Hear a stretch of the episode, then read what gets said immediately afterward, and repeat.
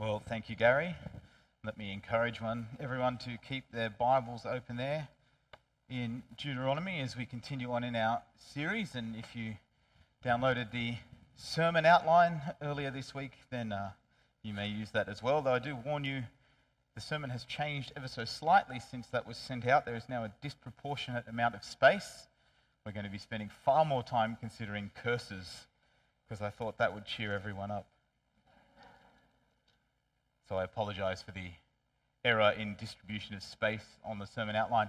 If you've been with us uh, for the last little while studying the book of Deuteronomy, or if you've been reading along with the series in your quiet times, I imagine that you, like me, have noticed that the book is fairly often repetitive of the same ideas and themes. The same words, even, are repeated consistently by Moses as he addresses the people. And that shouldn't come as a surprise. We did foreshadow that when we began the series. But you hear these things particularly time and time again. Remember the God who brought you out of Egypt. Learn from the mistakes made and the time spent in the wilderness. Here is the law. Listen to it. Obey it. Keep the covenant. When you enter the promised land, conduct yourselves like this. On and on it goes as Moses, speaking as God's mouthpiece, reiterates again and again the same instructions. It's almost as if God expected that Israel would somehow forget what he had been telling them to do.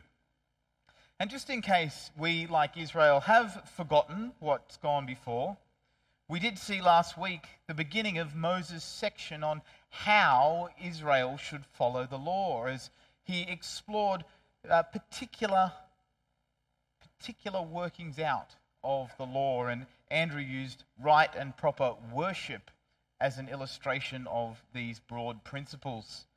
A line of thinking that could be implied to all those different instructions given to Israel between chapters 12 and 26.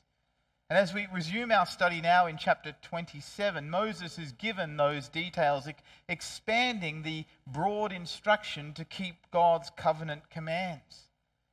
And now, as he continues in his final message, proclaiming a series of curses and blessings on the people. These curses and blessings that are now proclaimed in chapters 27 and 28 are contingent on Israel's behavior. If they heed God's word and do as God has instructed, they will receive his blessing as he has promised. That's outlined in chapter 28, and we will get there ever so briefly.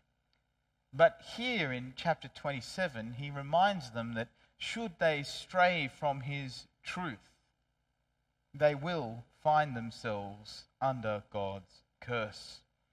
But before we get to the curses, I want to note just a couple of things at the beginning of this particular address.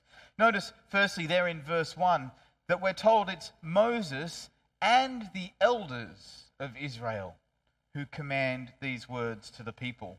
Yes, it would seem that Moses himself is the one that presents it, speaking, of course, for God and not himself, but it's supported by the elders of Israel. This is a moment of transition in the book of Deuteronomy, as the elders of Israel are, in a sense, commissioned before the people. These are the men who would lead the tribes across the Jordan. Remember, Moses won't be entering in. And the burden of leadership will weigh on these elders even as the responsibility of obedience weighs on all of Israel. And so it is interesting to note that here, as these curses and blessings are uttered, it is done with the authority of the elders as well as the Levitical priests, we read a little further down. And they give instruction as to what Israel to do the moment they enter the promised land. As soon as they cross the Jordan, they're told that they must immediately establish monuments and altars to remind them of God's law. Monuments, we read that are to be whitewashed, painted white, if you like, vibrant stones set on a hillside. that would be visible for miles around. And even though you might not be able to read the inscribed law upon them from a great distance, the white beacon standing on the hilltop would remind you, wherever you were within sight of it, of God's goodness in delivering his people into the promised land, and of the law that he expected them to uphold. These monuments were to be vibrant, whitewashed, visible for miles, untouched by the iron tools of the nations around them, and inscribed yet again with the law of God. This further reminder of what God had done for his people. And indeed, if you studied the book of Joshua as we did some years ago here, you would know that there are a number of occasions throughout that history book where Israel does just this. They erect piles of stones, monuments, memorials, and altars as they work their way through the promised land so that they might remember the deeds of God later on in their lives. This particular event is recalled in Joshua chapter 8. And if you have your Bibles, you might want to flick over just a few pages into Joshua. Where in Joshua chapter 8, from verse 30, we read this then Joshua built on Mount Ebal an altar to the Lord, the God of Israel, as Moses, the servant of the Lord, had commanded the Israelites.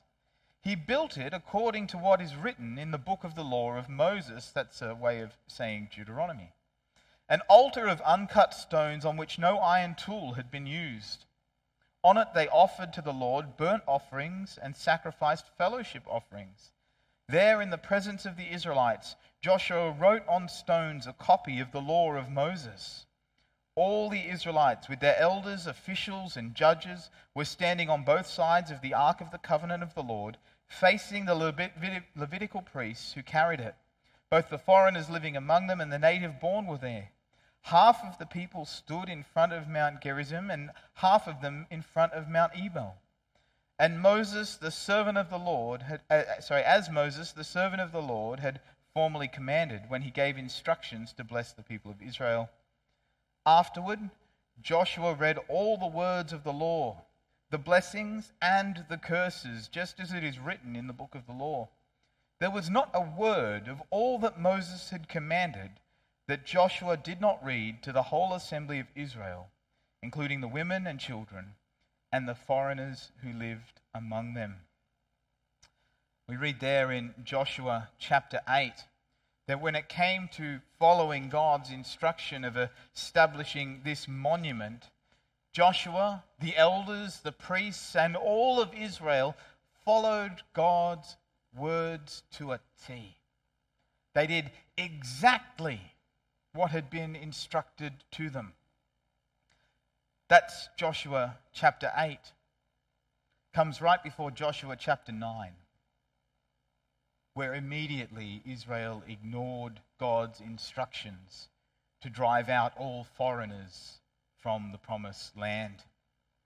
Joshua chapter 9, where Israel instead, led by Joshua, make a treaty with the Gibeonites. Some of the Canaanites who would go on to cause all manner of problems for Israel in the future. Even in these things, Israel found themselves unable to fully cooperate with God's instruction. But back here in Deuteronomy 27, just before we hit the curses, there's one little instruction that's important for us to note. One little instruction that would be all too easy to miss, and it's found there in verses 9 and 10. It's easy to miss in the often repetitive words of Deuteronomy. It can just fly by, having read them so many times, and it's even easier to miss in the NIV, which we often use in our preaching, which translates one word as follow. Up to my side, you can see the New American Standard Version which I think more accurately translates these verses. It says, Then Moses and the Levitical priests spoke to all Israel, saying, Be silent and listen, Israel. This day you have become a people for the Lord your God. You shall obey the Lord your God and do his commandments and his statutes, which I am commanding you today.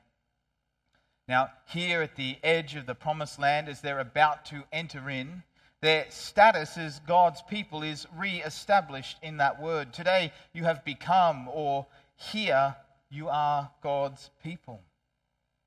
It's that covenantal language that you've perhaps become familiar with.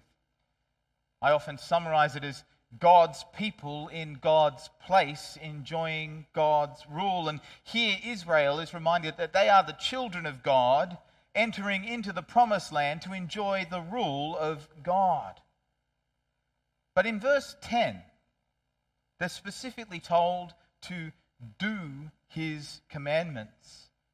The word translated by the NASB as do is a unique use of this word. It's used numerous times throughout the Old Testament, but in instruction to follow commandments, it is uniquely placed here.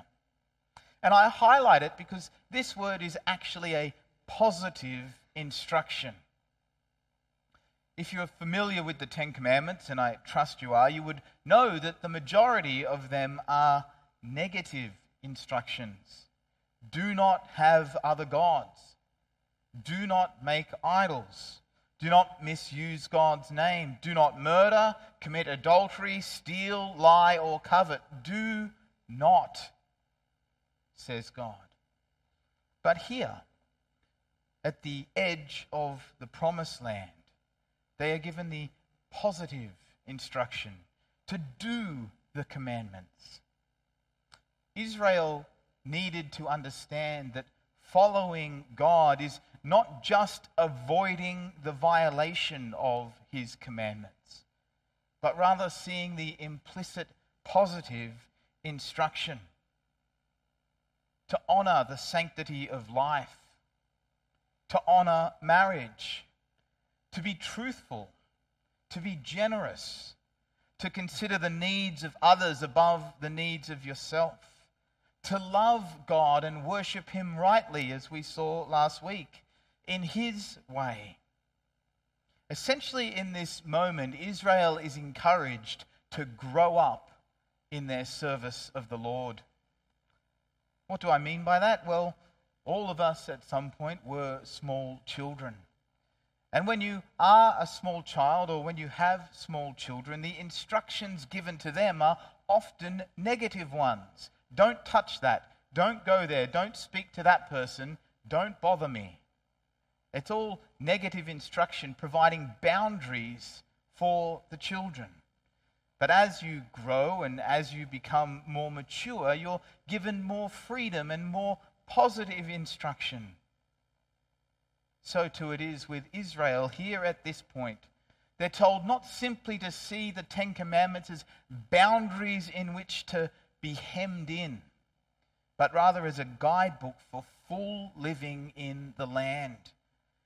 They are not simply to not murder one another, but rather to value and love one another's lives. And having given the encouragement to do the commandments, Moses takes a break. You can see it there that he returns later on that same day in verse 11. Moses gives this positive instruction to live for God. And then he comes back in verse 11, perhaps a little later. On the same day, Moses commanded the people When you have crossed the Jordan, these tribes shall stand on Mount Gerizim to bless the people Simeon, Levi, Judah, Issachar, Joseph, and Benjamin. And these tribes shall stand on Mount Ebal to pronounce curses Reuben, Gad, Asher, Zebulun, Dan, and Naphtali. These two mountains, or hillsides really, bordered the city of Shechem, and they formed a natural amphitheater. With the hill on one side and the hill on the other, those standing on the mountain face could quite easily call out to one another, particularly when you had such a great number of people. And Moses paints this image of what will happen, and Joshua records these events taking place.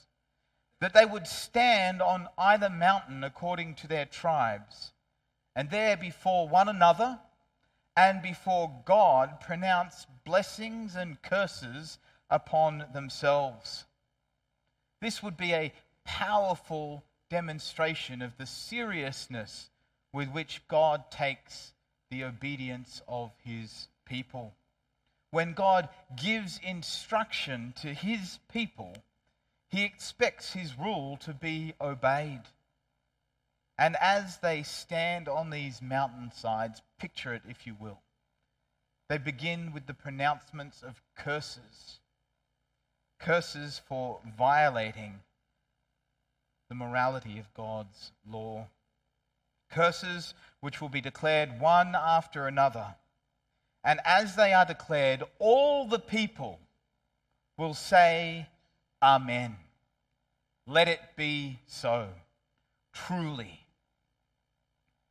Now, we could work through each of these curses, and I could take the time to highlight why they are wrong. But I don't think I need to do that. They're pretty self explanatory as we read the list of ways they might profane the law. Besides which, I don't believe that this list is meant to be exhaustive, as if these sins alone attract a curse, whereas other sins go unpunished. Rather, I think what Moses or God through Moses is highlighting to the people is that all sin will be found out and will bring about curse. Consider the nature of the things that are mentioned in these list of curses. For the most part, they are things that would take place in secret, within the knowledge of only the one who is sinning, or perhaps another who they are sinning with. These are not transgressions that would take place in the public eye anyone involved in them would be quite eager to know that they were hidden away. These curses are a reminder that God sees all his people do, that sin done in public will be judged and that the punishment will be outworked by the community, but that God will also see the sin done in private and that he equally judges that harshly and will bring his curse upon the sinner. These curses remind us of the holiness, the righteousness of God, and the expectation that he has of his people in all times and all places, both public and private. And it's so often there that our sin resides, isn't it, brothers and sisters? in the privacy of our own homes where few can witness it, in the privacy of our own minds where only we are aware of it. These curses remind us that God sees and judges all things. But these curses weren't going to be a problem for Israel, were they? After all, Israel were God's chosen people being brought into God's promised land, guided by God's own holy law. They were going to be fine. And so I imagine that Israel confidently declared that word, Amen, when each of those curses was uttered. And I imagine they meant it with all sincerity, with no intention of finding themselves in violation of these restrictions. I don't think they stood on these mountainsides with their fingers crossed behind their backs, not meaning what they were saying. I think they meant every word, every oath. They truly intended to live as God's holy people. But as we know from Joshua 9 and from the rest of the canon of Scripture, things went horribly wrong. So, what is it that went wrong for Israel? Friends, simply knowing the instructions to something is not the same as living it out.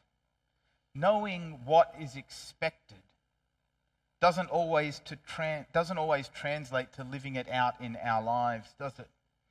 I mean, we see that every day in our society. If you were to talk to any common adult with enough common sense and connection to media and books and internet, if you ask them how it was that they should live healthily, they would be able to tell you that they should eat right, that they should exercise, that they should sleep enough and get enough sun, and so on and so forth. And yet, a simple observation of our society would tell us that despite the fact we know these things, we struggle to do them. So it is with Israel. Simply knowing God's law, even if it's declared powerfully on two mountainsides, is not enough to motivate us to follow it. Israel's case is more sinister than perhaps our society's. It is the sin that steers their history the wrong way. What we see in Israel's history, friends, is what we're all too familiar with in our own lives. These stories, these curses, highlight the utter inability that people have to follow God fully. Even we struggle with it, don't we? It shouldn't be a problem. After all, we're God's people, guided by God's holy word, indwelled with God's own Holy Spirit. It shouldn't be a problem. But like Israel, we find ourselves unable to fulfill the instructions of our Lord. We know them, yes, but something just goes wrong. We find ourselves like Paul, I think, in the book of Romans. If you have your Bibles, please come across to Romans 7. Words that I trust many of you know. Words that this morning I trust many of us will feel.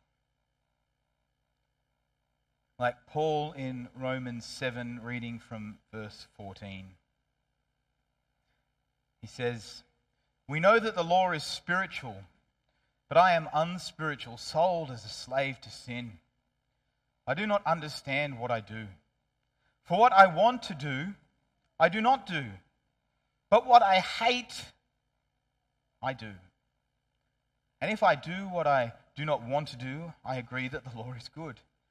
As it is, it is no longer I myself who do it, but it's the sin living in me. For I know that good itself does not dwell in me, that is, in my sinful nature. For I have the desire to do what is good, but I cannot carry it out. For I do not do the good I want to do, but the evil that I do not want to do, this I keep on doing. Now, if I do not what, sorry, now if I do what I do not want to do, it is no longer I who do it, but it is the sin living in me that does it. So I find this law at work. Although I want to do good, evil is right there with me. For in my inner being I delight in God's law. But I see another law at work in me, waging war against the law of my mind and making me a prisoner of the law of sin at work within me. What a wretched man I am! Who will rescue me from this body that is subject to death? I think Paul's experience here, which I'm sure many of us feel ourselves, is the very same experience that Israel had. Knowing what is right, knowing what is required, is not enough. And so, even as Israel stood there confidently saying, Amen, we will never do such things, they found themselves doing them bit by bit. We're drawn to it, unable to escape it. The pull and lure of sin, as Paul says, it's right there inside. And though we know it's wrong, we're drawn to it.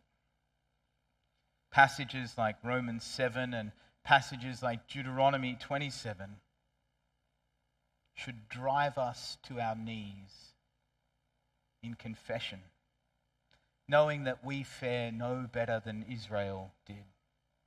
And had we been in their place, we too would have gone astray.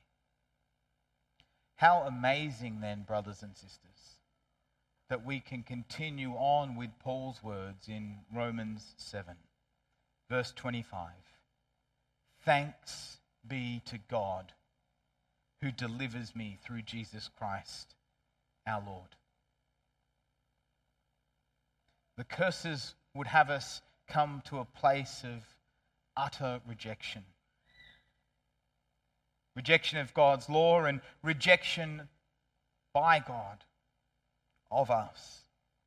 But praise God, says Paul, that through Jesus the curses are covered, the oaths are fulfilled, the debt is paid, the law is upheld, and his righteousness is imputed into us.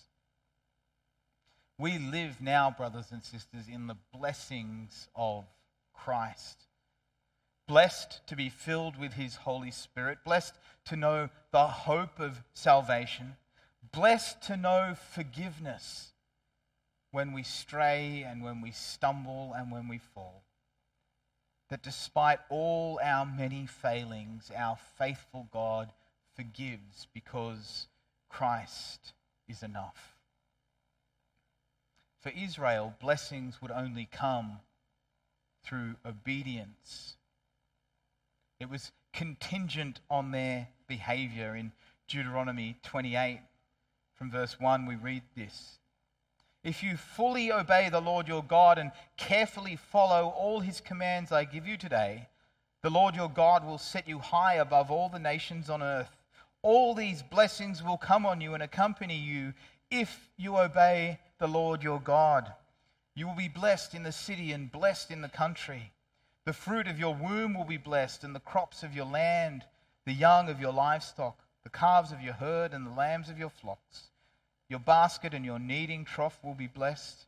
You will be blessed when you come in and blessed when you go out. Israel could experience the blessings of God, but only if they perfectly obeyed his law. These blessings spoken counter the curses demonstrate that not only is God holy and righteous, but that he is also loving and full of grace, that he is faithful to his promises. On the surface, it was a very simple decision. How would you choose to live? Would you stand on the mountain of blessing or would you stand on the mountains of cursing? Everyone would pick faithful service and the blessings of God, surely. Yes, friends, truly sin is the greatest enemy of all people, of Israel, of us, of the nations around us. And instruction alone is unable to overcome it. Indeed, at the end of the blessings in Deuteronomy 28, Moses instructs the people in verse 14 Do not turn aside from any of the commands I give you today to the right or to the left, following other gods and serving them. Moses tells them that if Israel is to walk in the blessings of God, they must do so so very precisely, staying exactly on the narrow path that God has laid out before them. They must stay the course, toe the line, keep on track. But they couldn't. Sin derailed them. Temptation distracted them. The nations around them drew them away. And the curses came. Brothers and sisters, we have a similar instruction in our lives. In Matthew 7, verses 13 and 14, you may not need to turn there, you'll probably know the words. Jesus says to his people, Enter through the narrow gate. For wide is the gate and broad is the road that leads to destruction, and many enter through it. But small is the gate and narrow the road that leads to life, and only a few find it. Jesus gives that same instruction stay the course, toe the line, keep on track. The difference, of course, is that for Israel, this instruction meant perfect obedience to God's law. For us, it means wholehearted dependence on our Lord Jesus Christ. Our salvation, our experience of the blessings of God is not contingent on our ability to do His commandments. Yes, they still stand as His word, and we seek to live up to them. But where we fail, we know that Christ is enough. Friends, we stand in the blessings of God because of the grace that He has lavished on us in Christ Jesus. It's all about Jesus, friends. It's all grace. All glory be to Him. Let's pray. Our Lord and Heavenly Father, we know that you are a holy and righteous God, a God who demands perfection and obedience from his people. And as we consider Israel's story, we are reminded of our own failings. We, like Paul, find ourselves doing the things we hate and failing in the things we wish we could do. Praise be to you that you have delivered us through Christ Jesus.